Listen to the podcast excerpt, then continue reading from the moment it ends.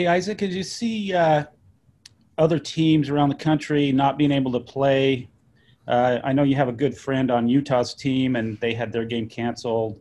Um, does that make you guys even more vigilant towards avoiding this virus? Uh, how does that kind of impact you guys? Yeah, we're just we're trying to stay away from any social scene possible. Really, no parties. I mean, you see there's parties all over like campus, but we're trying to stay away from that. We're just trying to keep this thing going. We're eight eight oh. zero. We're top ten team. We don't want any chances of getting the virus, and it's honestly like the virus. We could still get it, and and it may happen, but we're gonna do take every precaution possible uh, that we don't get it. So it was kind of tough seeing uh, uh, some of my friends not be able to play um, up north, but down here we're trying to you know uh, stay away from that the virus and try to you know not be in that uh, situations that we might get it. And I just wanted just wanted to ask you about Zach Wilson and he's being talked about for the Heisman and how's that going over within your team and your offense? Zach, we want Zach to win the Heisman. We think he should. Zach's, uh, we he, we believe he's the best quarterback in the nation, and uh, he's gonna should be a first round pick, obviously, and um, whenever he decides to declare. So he's he's the real deal. He's Wilson for Heisman all day, and um, I think he should definitely be in consideration and go to New York whenever that's possible, and and be able to um, be up for that award. He's doing things that no other QB is doing right now, and he's leading us to an amazing, amazing year. So uh, everyone wants Zach to win the win the Heisman or be nominated, and we think well he'll have that chance. So we're going to help him uh, get there along the way, also. Isaac, speaking of Zach, we, we learned over the weekend that he's uh, he's big into the swag game. With uh, he's, he's saying Aaron Rodgers doesn't have much swag. Uh, he looks up to Marcus Mariota. Is he telling you and the other receivers to to bring that uh, look good, feel good, play good mantra to games? If you look at me during games, I have no swag. I have long socks, and I just I don't have like any sleeves. I just have gloves and I wear a towel. That's kind of my only swag.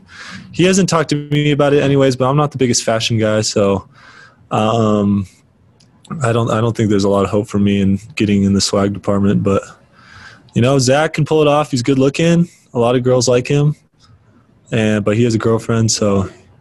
Um, but he he has swag to him, so he's uh, you know, if he if he wants to do it, he he could do it. But as for me, I'm I'm a more simple man, and I don't really like a lot of. I'm not as that fast, so a lot of things will weigh me down. So I need to be as.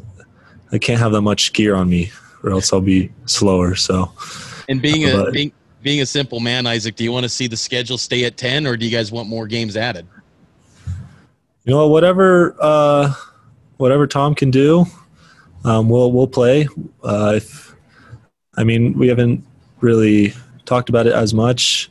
We're just uh, sticking with the schedule we got. But if more games get added, we'll play them, we'll compete, and we'll uh, we'll win them. So, you know, I, if we get more games, then that'll be awesome. If we don't, then um, it is what it is, and uh, we'll deal with that too. So, a lot of uncertainties with the games, but we'll uh, we'll see what happens.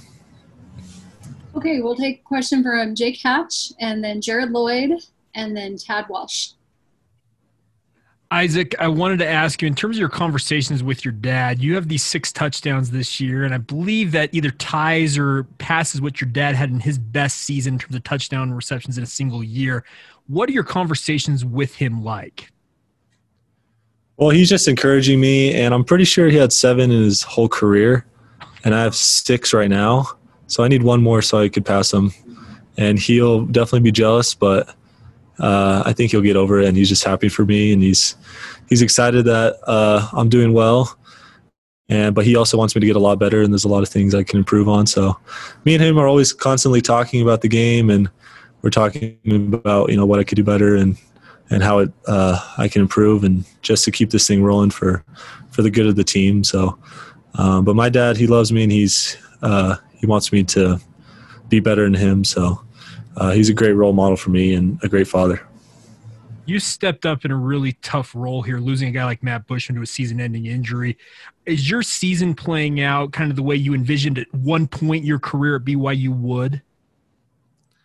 Um, sure. I mean, I've always wanted to be the starter, but with, I mean, Matt going down, that was probably the toughest experience of my life. Um, seeing him during practice uh, tear his Achilles, I, I've never cried so much in my life. Matt deserved, he deserved a, a really, he would have had the probably the best senior season of any tight end in, in the nation for sure. And uh, we miss Matt, but he's, uh, he's still helping us tight ends and he's working with us. But you know, I I just want to do what's best for the team and uh, help out any way I can. And earlier on in the year, it was more it was blocking and a couple catches, but now it's still blocking and then a couple more balls are being thrown to me. So you know, I'll just I just uh, I'll just do whatever's best for the team and if the touchdowns come, they come. If they don't, then they don't, and I just can control what I can control. So, but uh, yeah, I feel like um, it's it's going pretty well so far. So I'm I'm happy with how I'm playing.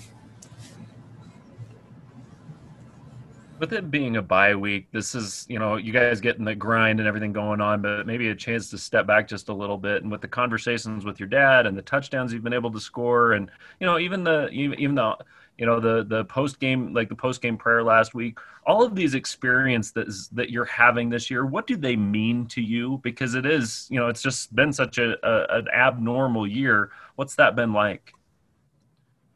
Um, honestly i've like never had so much fun in my life playing football. Um, this is such a great experience. We're learning so much. We're growing together as brothers. And also i like the spiritual aspect that you talked about having the prayer after the game was super cool with a non-religious uh, school in boise state. We still were able to kneel together. And i have i have a couple friends on that team that were in my ward. Or one friend riley Whimpey uh, the middle linebacker he went to san clemente and he was in my ward. And it was cool. I was like kneeling next to him after the game and we prayed together uh, with the whole um, with the whole team and it was cool, like really cool experience and something I'll never forget. And so I'm just uh, living up this moment right now, and we're trying to even create more memories and and more uh, positive experiences for the future.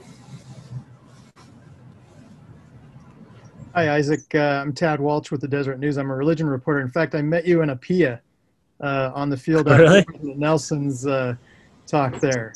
oh yeah, yeah. Nice. Uh, That's awesome. to say hi to your dad because I covered him when I was covering football back in the day. I wanted to ask you about prayer too. Um, you've kind of talked about that. Could you just talk about how prayer and football kind of relate in your life? Um, well, honestly, prayer is like a very important aspect of my life, and I love being able to talk to my heavenly Father and um, receive His guidance. And football is when you pray, it's kind of like receiving coaching from coaches. It's uh, when you receive that revelation from God, it's kind of like getting feedback from your coaches on what you can do better and and how you're improving and how you're and also like how much He loves you.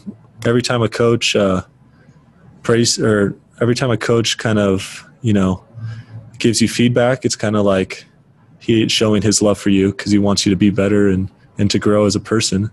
And I feel like that's the same with prayer. When you receive revelation from our Heavenly Father, um, from from the Lord, you know that He wants you to be better, and He loves you, and and He He cares for you. So um, I love the I love um, being able to talk to my Heavenly Father and to receive guidance from Him, and also the revelation that I could receive. So um, being able being able to pray is a lot like football in some ways, and it's also a really cool experience for all of us to grow closer to our Heavenly Father. So it's pretty cool.